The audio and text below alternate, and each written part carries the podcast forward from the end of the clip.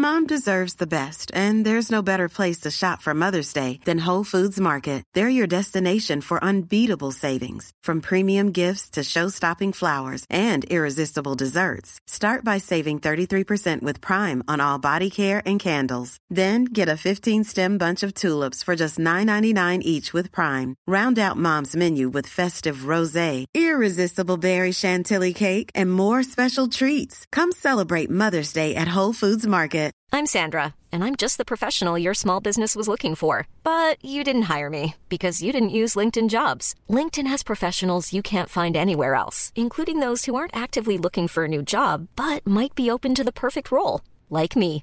In a given month, over 70% of LinkedIn users don't visit other leading job sites. So if you're not looking on LinkedIn, you'll miss out on great candidates like Sandra. Start hiring professionals like a professional. Post your free job on linkedin.com/people slash people today. Hey, it's Ryan Reynolds, and I'm here with Keith, co-star of my upcoming film, If, only in theaters May 17th. Do you want to tell people the big news?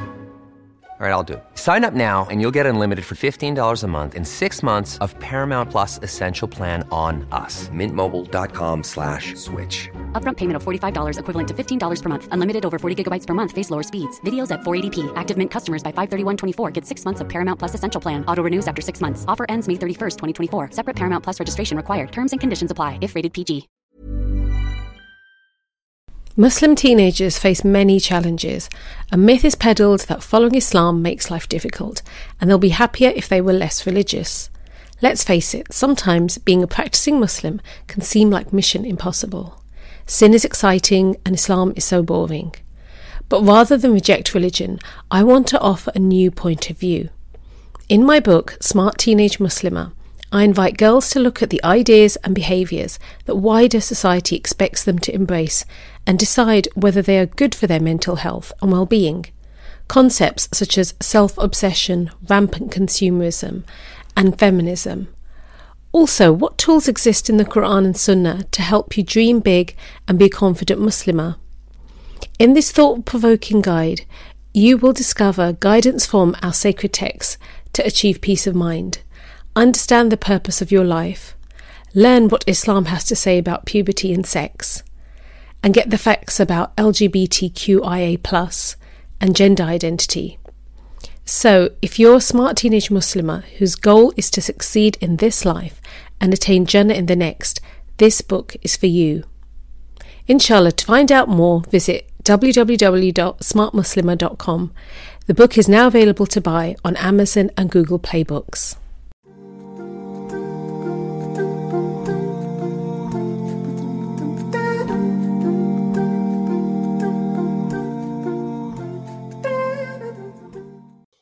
Welcome to Smart Muslimah podcast. Inshallah, if you find this podcast episode useful, please subscribe and tell your friends and family about Smart Muslimah. Also, good news, I have a newsletter, and that's how we can stay in touch. To subscribe, please go to smartmuslima.com. Details are also in the podcast notes. In the newsletter, I'll be sharing my book recommendations, productivity tips, and online courses that I've created. So, today I'm discussing uh, a new book I've written. It's called Hands Off Our Hijab.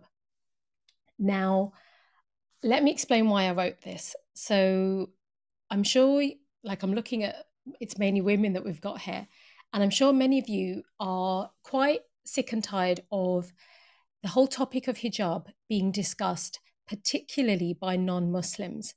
And over the years, like I've been wearing um, hijab for over 20 years now, and it's something that has been consistent. This isn't a new thing that our um, the way we wear it, why we wear it, um, you know, and this isn't just about Muslims living in the West, it's Muslims all over the world.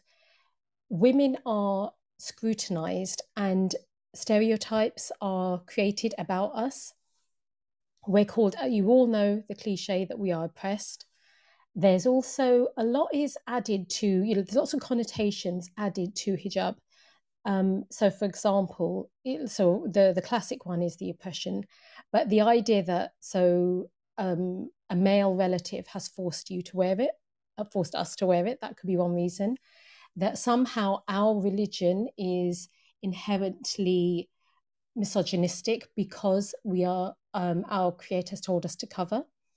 You know, these are uh, you know whenever there are, for example, you know, when if a, an attack happens and then Muslims are blamed, you know, even before evidence is provided, you'll see images of Muslim women again, um, and they won't be positive images. They'll be very negative. You know, the the lighting will be dark, or the just you you, you know what I mean by the the the photographs taken. Either the women will look a bit scary and they'll be in hijab, or they will look very sad.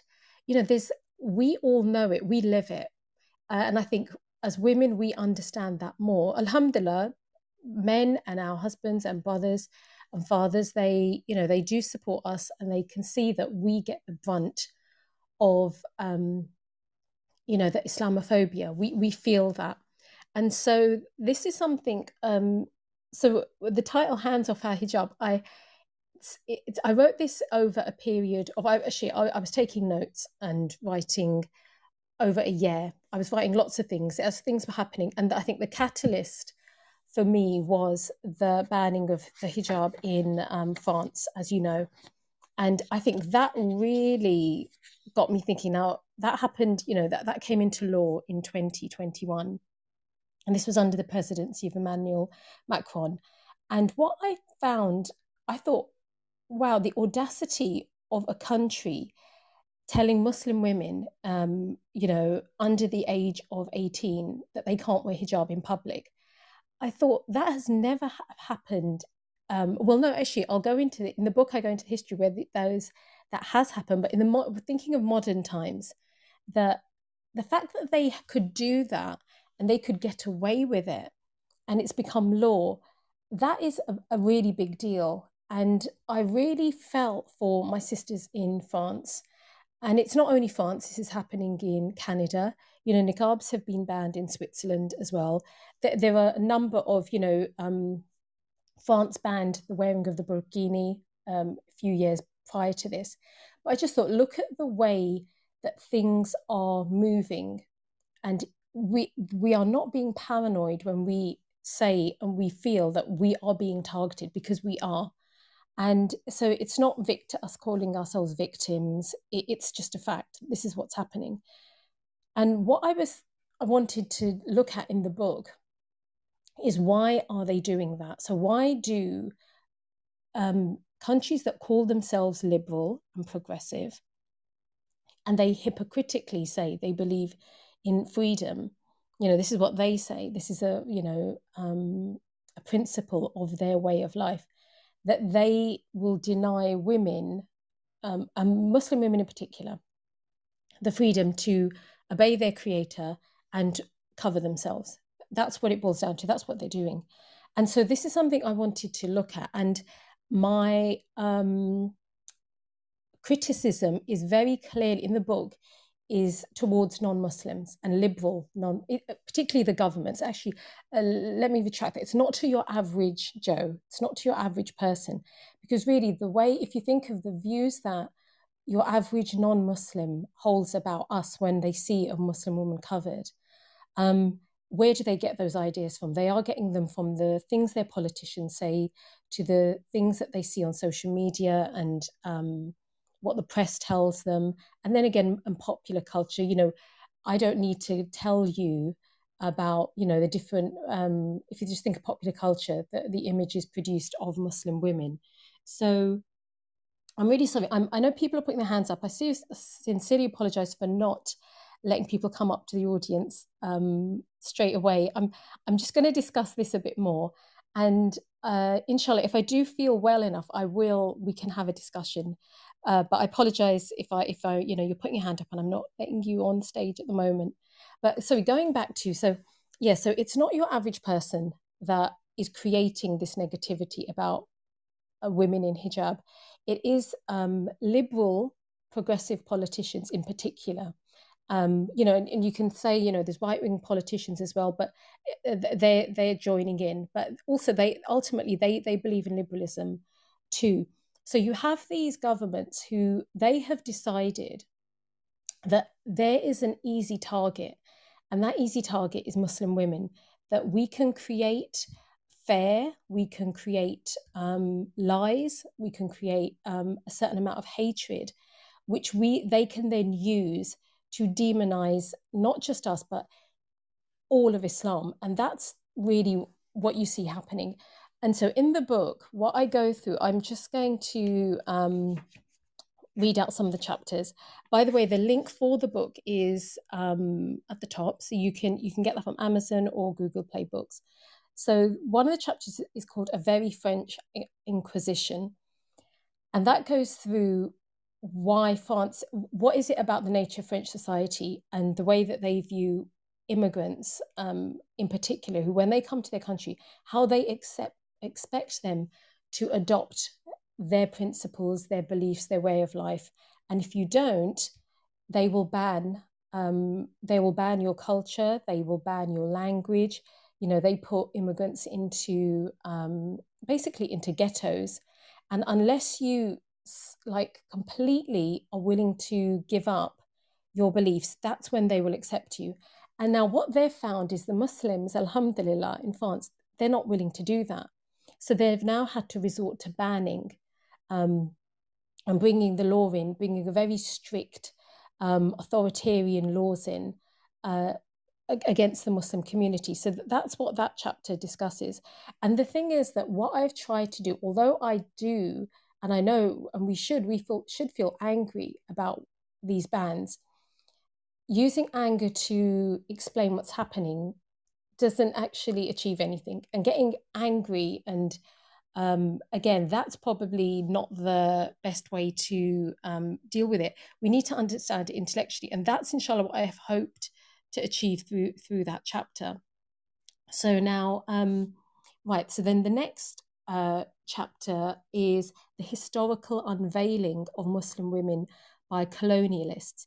Now, I spent a lot of time um, researching that chapter, and subhanAllah, it's when you look at the history of um, so the, in the three countries I look at, because it could um, I could have written like a, a 200 page book on this topic, but the the countries that I looked at was the experience of Muslim women in under French occupation in Algeria, and uh, when and then the occupation of Egypt by um, the British and then also the um, occupation of American coalition forces um, in in Afghanistan.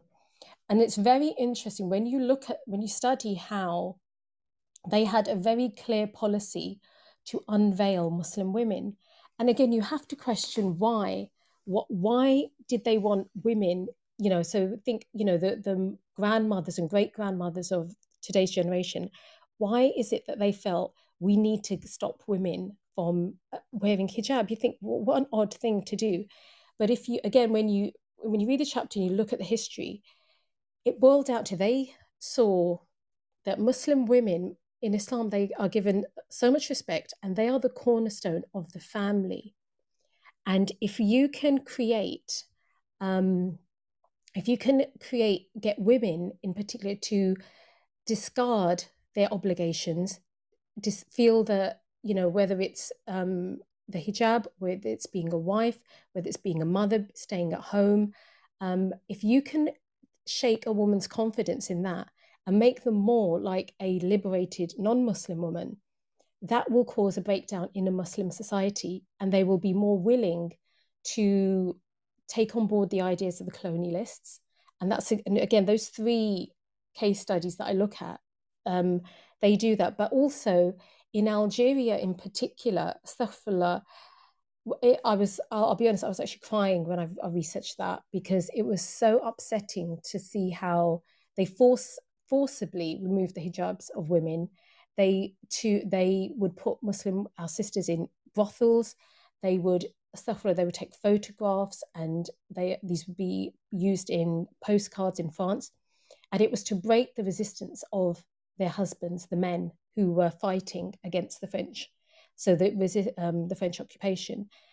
And so the reason why I, again, I felt there was such a need to write about this is that number one, um, there are people who've written about it, but I thought you know, for us to understand, when you understand your history and what has happened to, so here we're talking about the history of us wearing hijab and the views held about us, we then understand what's going on now.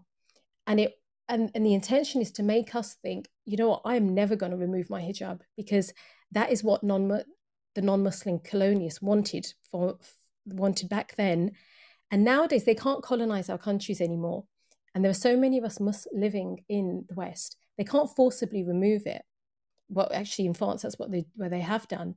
But it makes you aware of um, what their plans are. And you know, Allah says to us in the Quran and in Hadith that you know the non-Muslims they they plan and the and this might sound slightly harsh that I'm saying, but I'm paraphrasing the Quran when Allah says that, you know, the hatred that they feel about us is in their hearts. What they hold in their hearts is, you know, um, and what they say by their tongue are, you know, it, it would shock you if you knew what they say by their tongue is one thing, but what the hatred they feel in their hearts is just something else. And I apologize for not providing the the actual eye, but I'm sure many of you have heard of that. Um, okay, so another chapter is okay. This is this is one of my favorite ones. Time to play offense against the anti-hijab squad.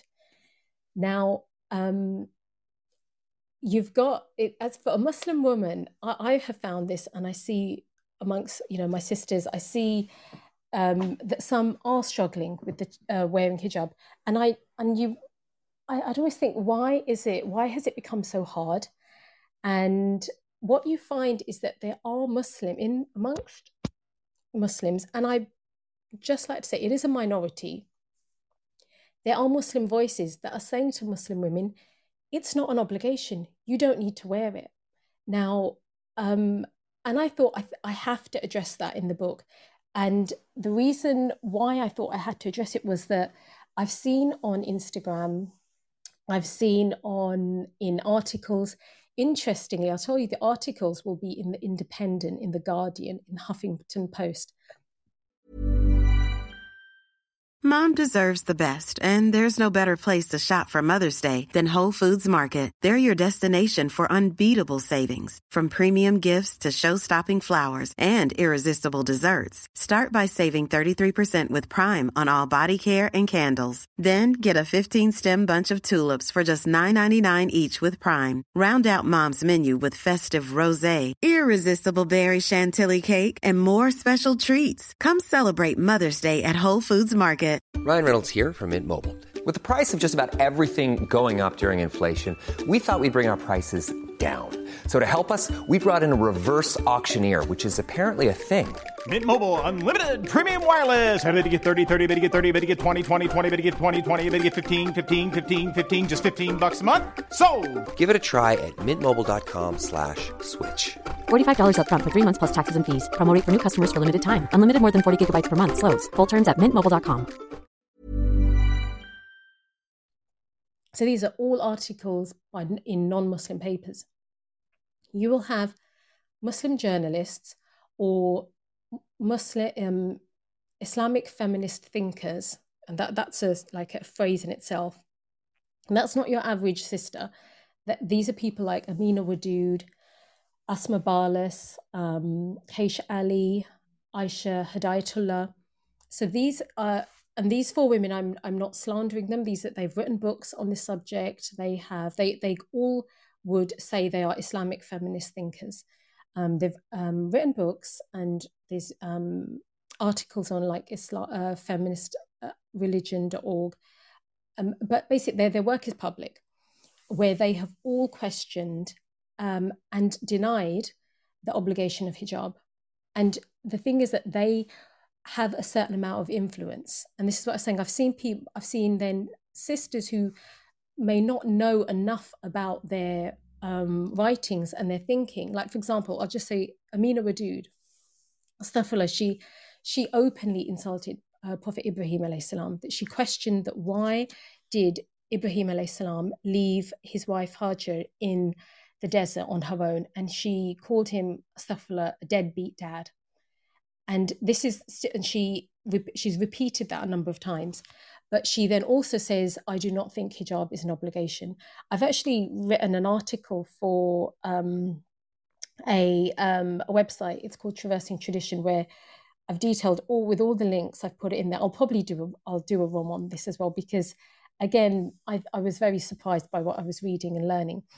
But so yeah, there's a chapter on that. That instead of, I I feel that we as Muslim women and as Muslims and our brothers and uncles and fathers, we need to be on the offensive now when it comes to this. That I'm tired and I no longer I don't defend my hijab.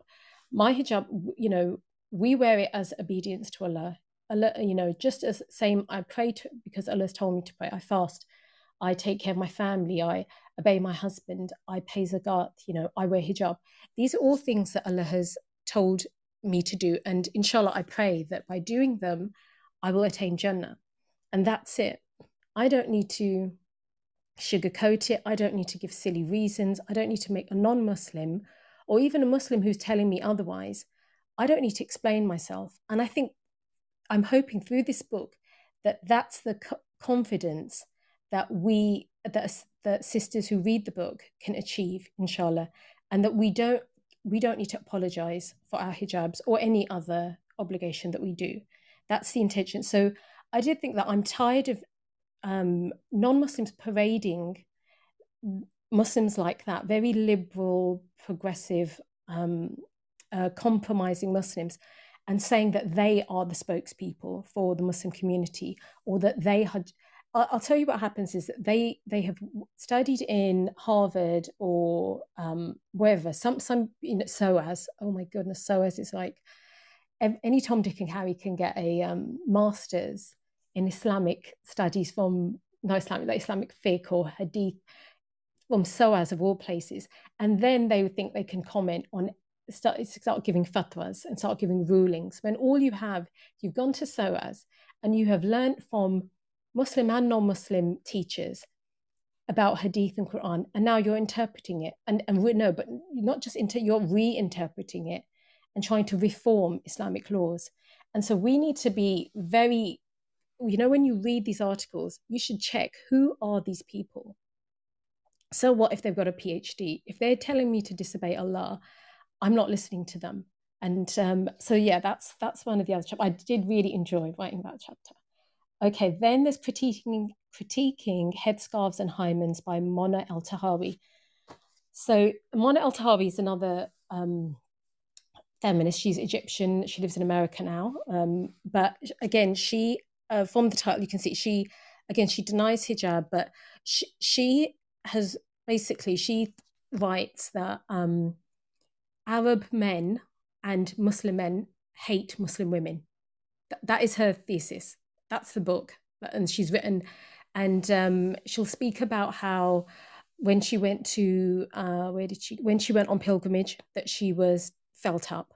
So she talks about that. She'll talk about incidences and then she will like um, superimpose like her personal examples. And i'm not denying that that does happen and i'm sure it has happened to other women but somehow that all muslim men hate and so say they hate women. And then the whole, she writes about hijab, and again, it's a tool of oppression. She agrees that the niqab should be banned. But so, can you see, again, I just thought someone like that needs to be brought to task. They can't get away. I think for too long, people like her are getting away with so not it's not just about um attack um attacking hijab it's actually attacking islam that's what i have a massive problem with that they're slurring Islam, they're calling it all kinds of, um, you know, again, it's misogynistic, it hates women, you know, it's oppressive, it's, and I do think these are all t- very tired old cliches that we as Muslims, we know Muslims are not perfect, but you can't attack Islam and you can't attack Allah's laws. That that's not something I'm I'm happy to, to stay quiet about. So again, that again, you'd say that the book is to answer back to those questions. And also like for sisters who they'll they don't know how to deal with all these different voices because that's the thing like i said the everyone thinks they can comment on muslim women and our hijabs. And um it's we need to filter out who are the good voices that are base grounding their opinions um, in scripture, in the prophetic tradition, and who are not, who are trying to reform and who are so um, in love and with liberal values and they've adopted it in their own life and they just want other Muslim women to adopt that as well. That that's something that I think is really um, is happening. Um, okay, the next chapter is called Material Girls, and that's about the modest fashion industry. And you know, as we know, that has really taken off. And for women, you know, and there's good and bad in it. I'm not saying it's all bad. You know, I remember a time when it was hard to find jilbabs. You couldn't, you know, my, literally my mum would make my jilbab, you know, and now, alhamdulillah, we have a lot of choice, and that's a good thing. But then there are there's a negative side to it, which is very, which is, um, you know, encouraging. One, it's copying the non-Muslim mod fashion industry. I really do think there's a we don't have to. We can be fashionable and stylish, but we don't have to take everything on board. Whether it's the way that we're selling and marketing, or even you know, and I would say even the sexual objectification of hijabis. I I, I think that's that's just not on, um, and we should question that. Just because, you know. Um, yeah so that, that's something that and and it, and I do look at you know the idea of the whole um, the Muslim model, you know, like a supermodel, and the aspiration to want to become a model, but also getting us to question: Are we objectifying ourselves? Has that become acceptable? And for us to think, why are we doing that? You know, um, so that's just again, I genuinely, I when there's so much pressure on women to look beautiful, to look young, and now, we're expected to look sexy in hijab as well. That, that's what I find. Okay, there, there's a limit now. We need to think very carefully. Um, but I do know, I do totally understand the pressure to do, for, for on women. But I think we have to be intelligent and like kind of pedal back and think, hold on, why am I, am I, why am I doing this? And what is that teaching my daughters? And what am I showing my nieces or my friends? Um, so yeah, so that was a very interesting chapter. And okay, the next chapter is too afraid to wear hijab. So that's just tackling how, like I said, you know, with the Islamophobia, women do we're easy targets, and we do. I think we do need to, as a community, think how can we protect sisters more. Um, Alhamdulillah, how can brothers and fathers and uncles and husbands, how can they, when sisters are feeling afraid to wear hijab, um, how can, what can we do about that? But also, again, I remember reading an article in the now uh, defunct um, Huffington Post Canada, it's no longer there. Um, this article about how if you feel scared, a so-called scholar, he, he wasn't a scholar, um, was saying how if you feel Muslim women, if you feel scared, you can take your hijabs off. And it was a very general, like no Islamic evidence is there. And I look at the evidences about when can you, when in Islam are we allowed to remove it? Because there are times when you can, but again, that has conditions. So again, that bad advice. J- just as a side point, the man who wrote that also was pro LGBTQ, and um, he was pro that, that Muslim men um, L, you know LGBTQ people can Muslims should be able to get married to each other. So it kind of tell you, you when you dig in a little bit about these authors and you see where are they coming from, you do realize oh, okay, so well, I, now I understand. I, oh, I'm not going to take your advice because your basis is not Islam. And then the final chapter is good hijabis shatter stereotypes. And that is really about how you we've now got the kind of good hijabi in the media and then who we are who's given to to me and you as a role model. And there's a very clear you know what that good hijabi looks like how she wears her hijab um, what kind of things she does you know who will get as, to be a guest on ellen and the obamas will like her and she'll get book deals and she'll get shows and she will be praised by angelina jolie. You know th- there's that type of person, um, hijabi, and then there's the other type who is more will be um, labeled she's conservative and traditional and um, she supports the patriarchy. And it's amazing when you just if when i was doing the research i was thinking i, I, I wrote this book um, their reviews i had but i thought i'm going to be objective here and look for evidence that when I, especially when I was writing that chapter, and the evidence is overwhelming of what kind of hijabi they want us to be and who is accepted.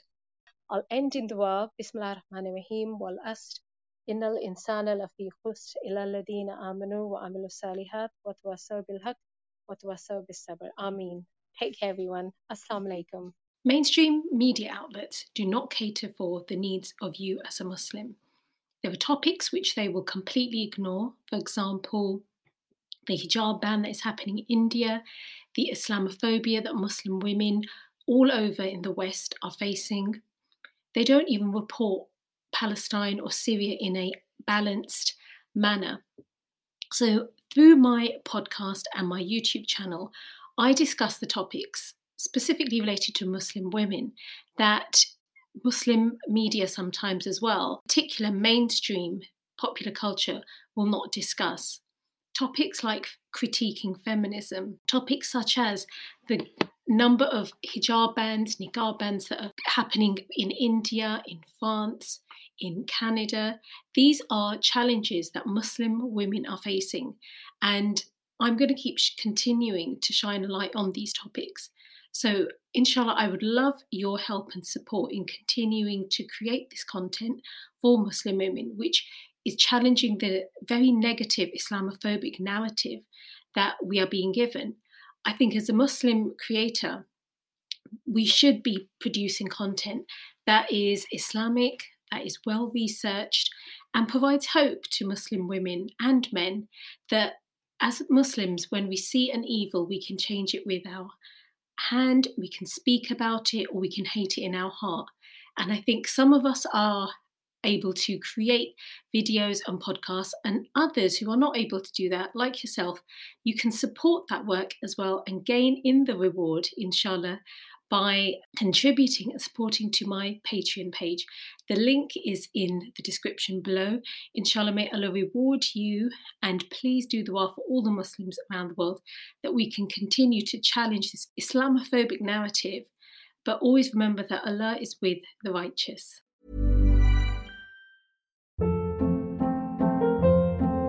Hold up. What was that? Boring. No flavor. That was as bad as those leftovers you ate all week. Keke Palmer here, and it's time to say hello to something fresh and guilt-free. Hello Fresh. Jazz up dinner with pecan-crusted chicken or garlic butter shrimp scampi. Now that's music to my mouth. Hello Fresh. Let's get this dinner party started. Discover all the delicious possibilities at hellofresh.com.